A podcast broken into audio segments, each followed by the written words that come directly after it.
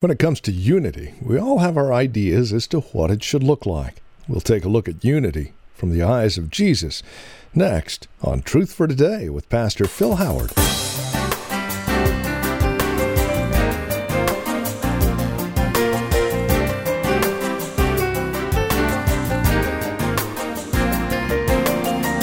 The ministry of Valley Bible Church here in Hercules. This is Truth for Today with our teacher and pastor Phil Howard.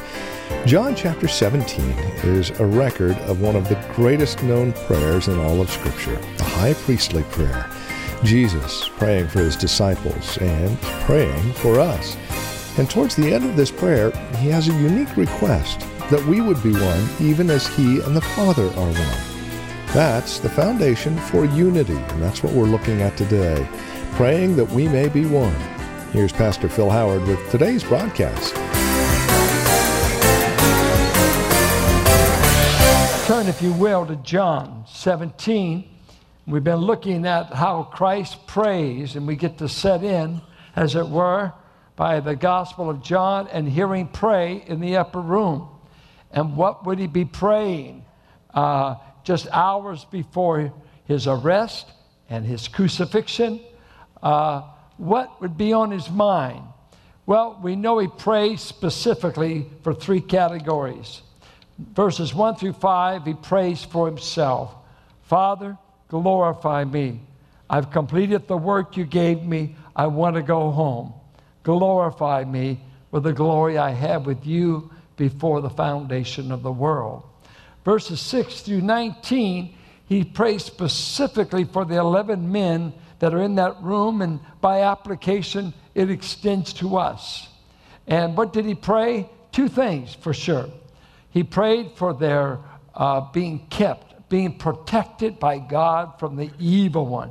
They weren't protected from martyrdom, they weren't protected from failing, uh, they weren't protected from a lot of persecution, but they were to be protected from the evil one that had destroyed Judas. Don't let him destroy any of these men. And they were not destroyed, though 10 of them were martyred. And one lived into his 90s. So Christ's prayer was answered on behalf of these men. Then he prayed in verse 17 through 19 Would you set them aside for the mission that I came to make myself known to the world? Sanctify them, sanctify them by the truth, set them aside for the mission of making me known. Now we move to a third category in which he says, I want to pray for those who believe the apostolic message. I want to pray for those who will be believers in the future. And I have two requests primarily, and we'll only look at one. I pray that they will remain and become one, that they will be united and not split or divided. And two, he says, and we won't be touching on it, but he prays, I want them to be where I am. Bring them to see the glory I have when I go to the Father. I want to share that glory. I want them to see it. We're going to look this morning on uh, the unity he prays for, and we pick up verse 20. I do not ask for these only, the 11, but also for those who will believe in me through their word, apostolic message, that they may all be one just as you, Father, are in me and I in you, that they also may be in us, so that the world may believe that you have sent me. The glory that you have given me, I've given to them, that they may be one, even as we are one, I in them, and you and me, that they may become perfectly one so that the world may know that you sent me and loved them even as you loved me. That's a remarkable verse that you will love them just like you love the Son. Can you imagine the Father loving you like he loves the Son? He said, What is uh, going on here? What is he praying for? He is praying that in the future, as the apostles, because you remember when they came in the room, they were fighting over who was the greatest. They, they fussed among themselves, had plenty of rivalry. But now he said, I'm getting ready to go, and I'm going to send these 11 to preach, and there will be people added to my cause, to followership, as it were. I'm asking you to do something that takes a miracle. That is, make my people one and not scattered, divided, and split apart. It is hard to keep people together on any level. To keep a family together is not easy. Uh, to keep a club together, to keep a band going. Uh, it's hard to keep people together because there's something in each of us so cantankerous that it's not right unless we do it my way. Because we know everything. And we are divisive by nature. The flesh is always divisive, it's always more right. It's proud. It's a, how can you get proud people? People always right. Uh, I don't care if they're the same color, if they're of the same nation, they'll figure a way to hate each other, to divide with each other. So here he's praying, I'm asking you, Father, would you make my people one? Make my people one. And that's the thing we need to first of all get. Uh, who is he praying would be one? He's praying that his own people, the people you've given me out of the world, the people that the Father has given to the Son, I'm praying you'll do this divine work among my people. Make them one. Well, uh, that sounds good. What kind of oneness? We all belong to the same church. We're all Presbyterian. Because Presbyterians never fight with each other. you you obviously don't follow the Presbyterian Church USA. You ought to look at some of the news, see what they. Baptists never fight. That's why there's so many Baptist churches. They have a fight, they start a new one. They call it church growth. usually a church split. Pentecostals don't fight, they're just all love until you don't know who the head bishop is. I don't care what the label is, we will find a way to disagree. But did God answer the prayer of his son? Well, I think we ought to examine this is a unity that no man can form. Only God can form it. Because look at the unity he's praying for. Look at verse 11. Holy Father, keep them. Well, let me start the whole verse. And I am no longer in the world, but they are in the world. And I am coming to you, Holy Father. Keep them in your name, which you have given me, that they may be one. Like what? Whoa, whoa, whoa, you just moved it up. You know, I never found that the word one is so hard to define. One is hard to define. Give you an example. My wife and I are one. Please explain that. We are one. We are 180 degrees opposite. We even have different genders. But we are one. But you have to qualify that. You, you'd have to say, no, no, no, you're not one. There's two of you. You can't be one. Well, there's a mystery, isn't there? Uh, Ephesians said the oneness between a husband and wife are like the oneness between Christ and his church. There's a mystery. Uh, what realm of oneness? What, did he say we're all alike? It's uniformity? No, oneness. There's union. You share something in common. And then he ups it here. I want you to make them one like the Father and the Son are one. How can this be? Look at 1420. The verse McGee said is that he said, None of you can interpret right. He's saying it to me and a line of preachers. He said, Son, interpret the verse. And he said, I know you can't. He said, In that day you will know that I am in my Father and you in me, and I in you. Tell me what that means. Go. How do you explain the interpenetration of the Father and the Son, the Son and the Father? Uh, let's, the, the Jews were always asking during Christ's ministry, who's doing this stuff? Jesus said, My Father. No, no, no. Your father didn't raise the dead man. It didn't heal the blind. You did. Well, see, whatever I do, the Father does. Would you tell, cut it straight? We believe in your Father. We just don't believe in you. He said, No, if you don't believe in me, you don't believe in the Father. Well, well, well when does one start and the other stop?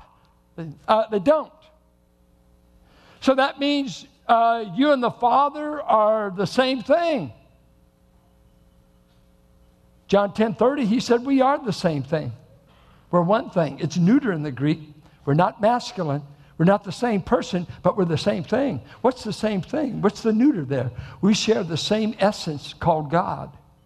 We share the same attributes. We share the same nature, but it's shared equally by three divine persons so that we act in harmony. And the works you see me do, the Father does. And what the Father does, I can do. And the words I say are the words the Father. Wait, wait. And you're saying you make them one like we're one.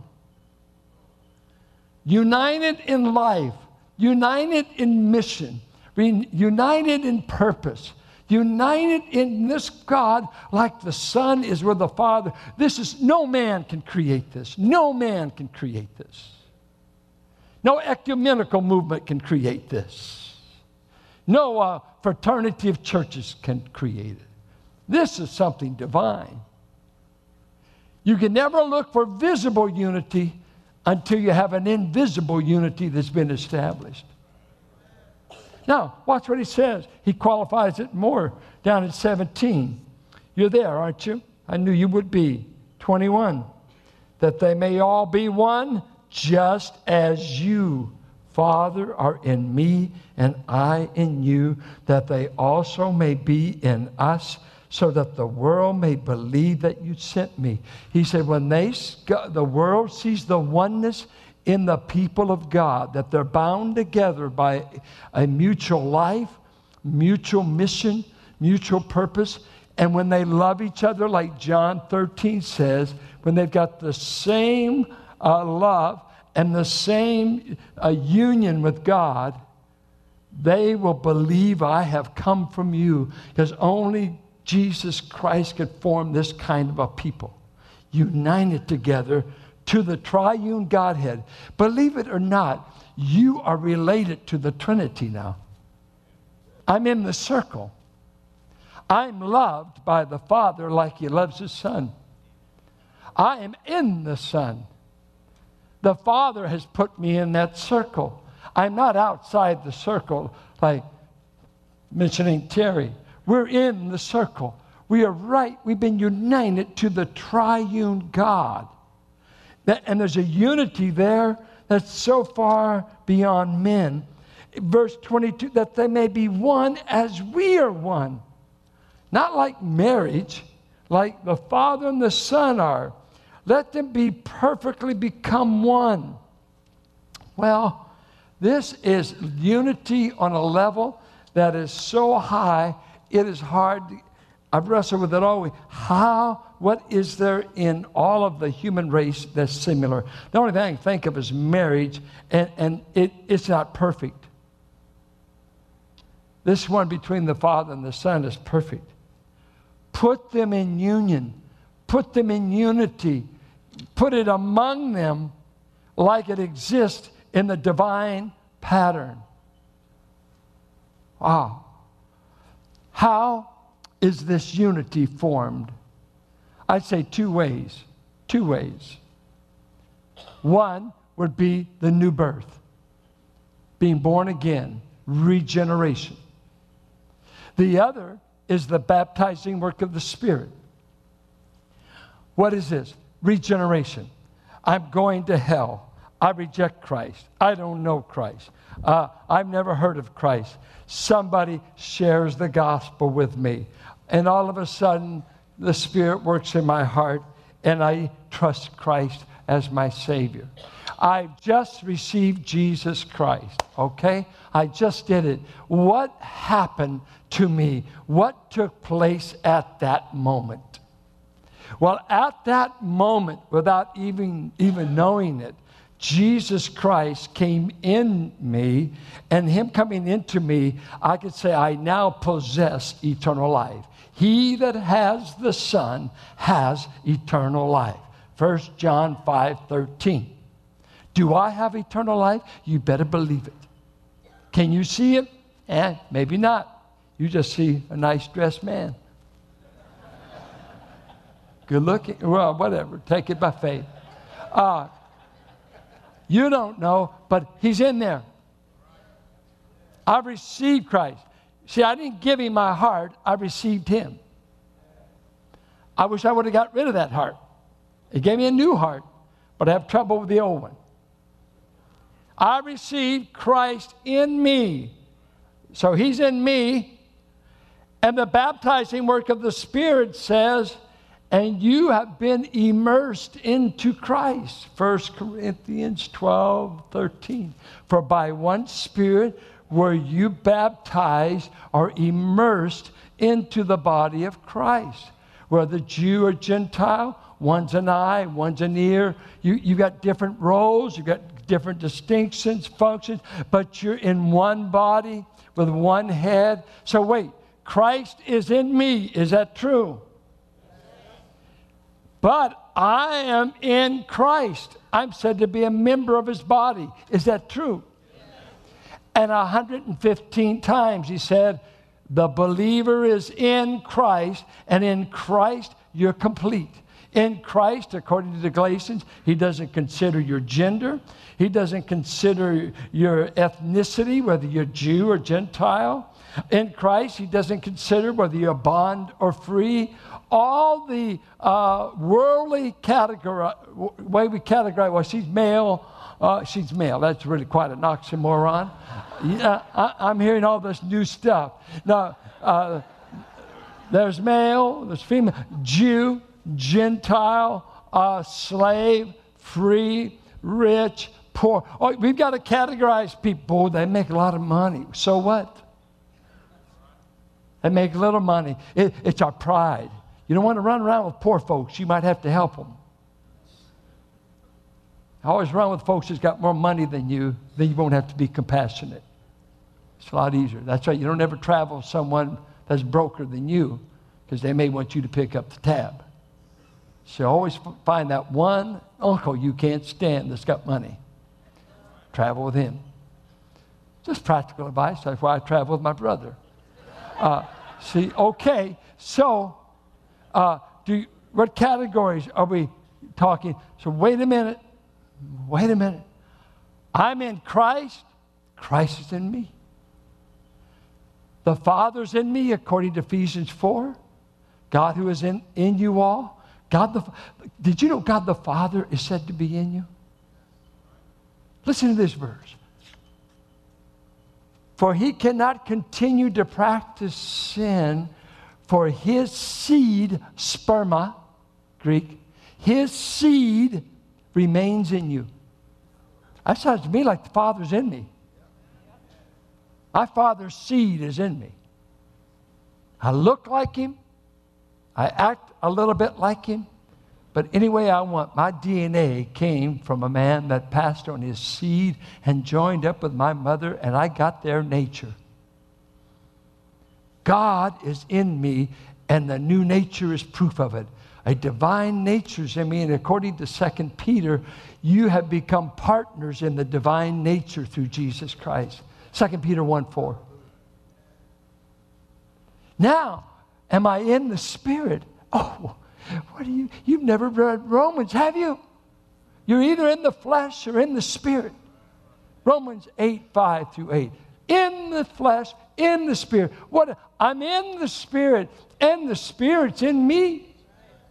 Wait, wait. I walk into a restaurant order, they don't know how much deity I'm carrying around. They don't realize that a temple just walked in. They don't walk, hey, my body's a temple of the Holy Ghost. Spirit of God lives. Hey, God just came in the room. Not me, the person, but I'm housing God. You don't believe it? That's okay. I'll take the word of God over your face. No, no. God says He lives in me. I live in Him. Wow, whoever created that union. Yeah, yeah, yeah but, but what if I go to Ethiopia and I meet somebody over there? You know, they're different color than us white folks. We couldn't be in the same family. Oh, oh, oh, oh, oh, oh, oh, oh. oh. Wait, wait. What do they think of Jesus Christ? Oh, he's my Savior. Ooh, but I'm a racist. Well, you better get over your racism because you might be meeting kinfolks. Wait, wait, wait, how can you be my kinfolks? You don't even look like me. Well, that's a blessing. You mean we can be kin folks? How can we be kin folks? What do you have in common? Have you been placed into Christ? Has Christ been placed in you? Have you been placed in the body? Has the Spirit been placed? We, there's a union He forms of every kindred, tribe, and tongue. And He even lets us get mixed up with all your stupid labels. Some of you got the right label, but you're still an empty can. You got Heinz 57 on the label, and honey, there's still nothing in the can. You're a Baptist that's not saved. You're a Presbyterian that don't know God. Don't get to talking to me about labels. Labels don't save, and nobody's coming to the gate. And he said, well, How do you get in this place? Well, I'm a Presbyterian. I'm a Baptist. I'm a mixed up Pentecostal. I'm a mixed up something. You're not getting there on labels. You're getting there on Jesus. You're getting there on Jesus. Have you been born again? Has the Spirit of God come in you? Oh, but I know groups that would die for their label more than they would for Jesus because the label is so important. See, I've had such a variety of labels. I think of my schooling two years with Free Will Baptist, two years at a regular Baptist school. I don't know what an irregular Baptist is, but I was with regular. um, they, uh, then I went to a Mennonite school for a year. And then I went to an independent seminary in San Francisco. I finished in Denver, Colorado. Then I went to Dallas Seminary, which was many denominations. So I've been with all kinds of folks. And you know what? The thing that made them kin folks was Jesus. Jesus coming together. God is forming one people of every kindred and tribe and tongue, every gender and every ethnicity. And he has answered the Son's prayer. This started on the day of Pentecost after Christ was resurrected and he sent the Spirit to begin to form a people. Now, that means whatever you do against one of the people, you're doing against a member of Christ. You don't want to mess with fellow believers especially if you are one. I was so glad, except I think my sister had some spanking rights. But as a whole, I was glad all the discipline came from my dad. Try to keep David and Paul away from me. I want a brother, I don't want another parent. But they nearly raised me, babysit me in the summer. Are you in the family of God? Now, you know, it's amazing. I have to go elsewhere to show you this. What God has made, has made that only He can make, He told us to maintain. Taken from one of the sweetest prayers ever recorded in Scripture, our series is called Our High Priest Prays for Us, taken from John chapter 17. This is Truth for Today. Pastor Phil Howard, our teacher here on the broadcast. And as we close out our time together today, we would remind you that copies of the broadcast are available when you call or write to us. And for a gift of $10 or more, we'll say thank you by sending you the entire series. Our high priest prays for us. Make sure you mention that when you contact us, and we do have a couple of ways that you can get a hold of us. Our phone number is 855 833 9864. That's 855 833 9864. Or you can write to us at 1511 M Sycamore Avenue, Suite 278. That's here in Hercules. Our zip code 94547. Another way to contact us would be through our website, valleybible.org. You can drop us an email, take advantage of online ordering, and purchase other resource materials as well as find out information about Valley Bible, who we are, and what we believe. Again, it's all at valleybible.org. Service times, if you are joining us here at Valley Bible Church, we meet at 9 and 11 a.m. Directions can be found at our website, valleybible.org, or again, call 855 833 9864.